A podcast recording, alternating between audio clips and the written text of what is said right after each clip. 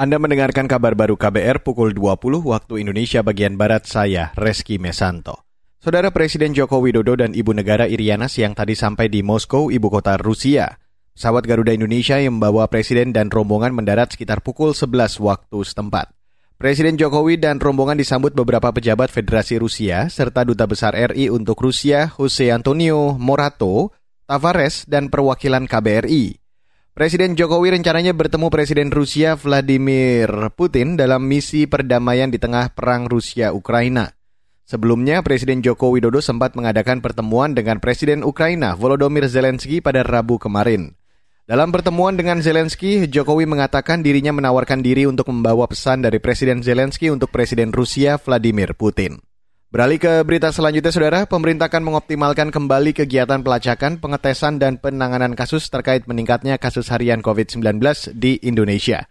Juru bicara Kementerian Kesehatan Muhammad Syahril mengatakan, meskipun subvarian Omikron BA4 dan BA5 tidak memberikan efek samping yang parah, tetapi pemerintah tetap akan memberikan perhatian serius lantaran kedua subvarian tersebut relatif mudah menular.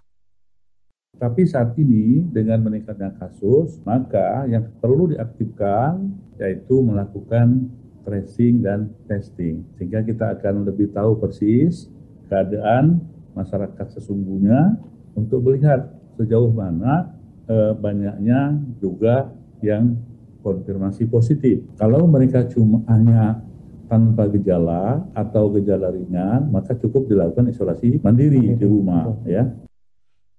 Juru bicara Kementerian Kesehatan Muhammad Syahril menambahkan, bagi masyarakat yang telah berusia lanjut dan memiliki komorbid akan tetap diprioritaskan untuk dirawat di rumah sakit apabila terkonfirmasi positif COVID-19. Ia juga menghimbau masyarakat untuk tetap menerapkan protokol kesehatan dengan tertib meskipun saat ini telah ada pelonggaran dari pemerintah.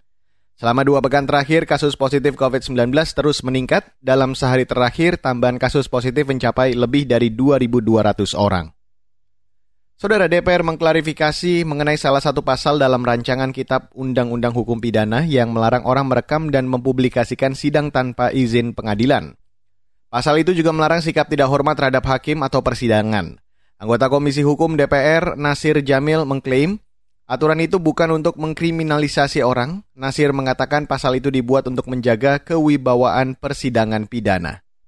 Maka perlu didetail, ya, perlu didetail bagaimana sebenarnya uh, yang dimaksud tidak hormat itu ya. Bagaimana yang dimaksud bersikap tidak hormat ya atau menyerang integritas hakim ya. Dan memang beberapa kali uh, kita uh, dengar dan saksikan bahwa ada hakim yang dipukul ya.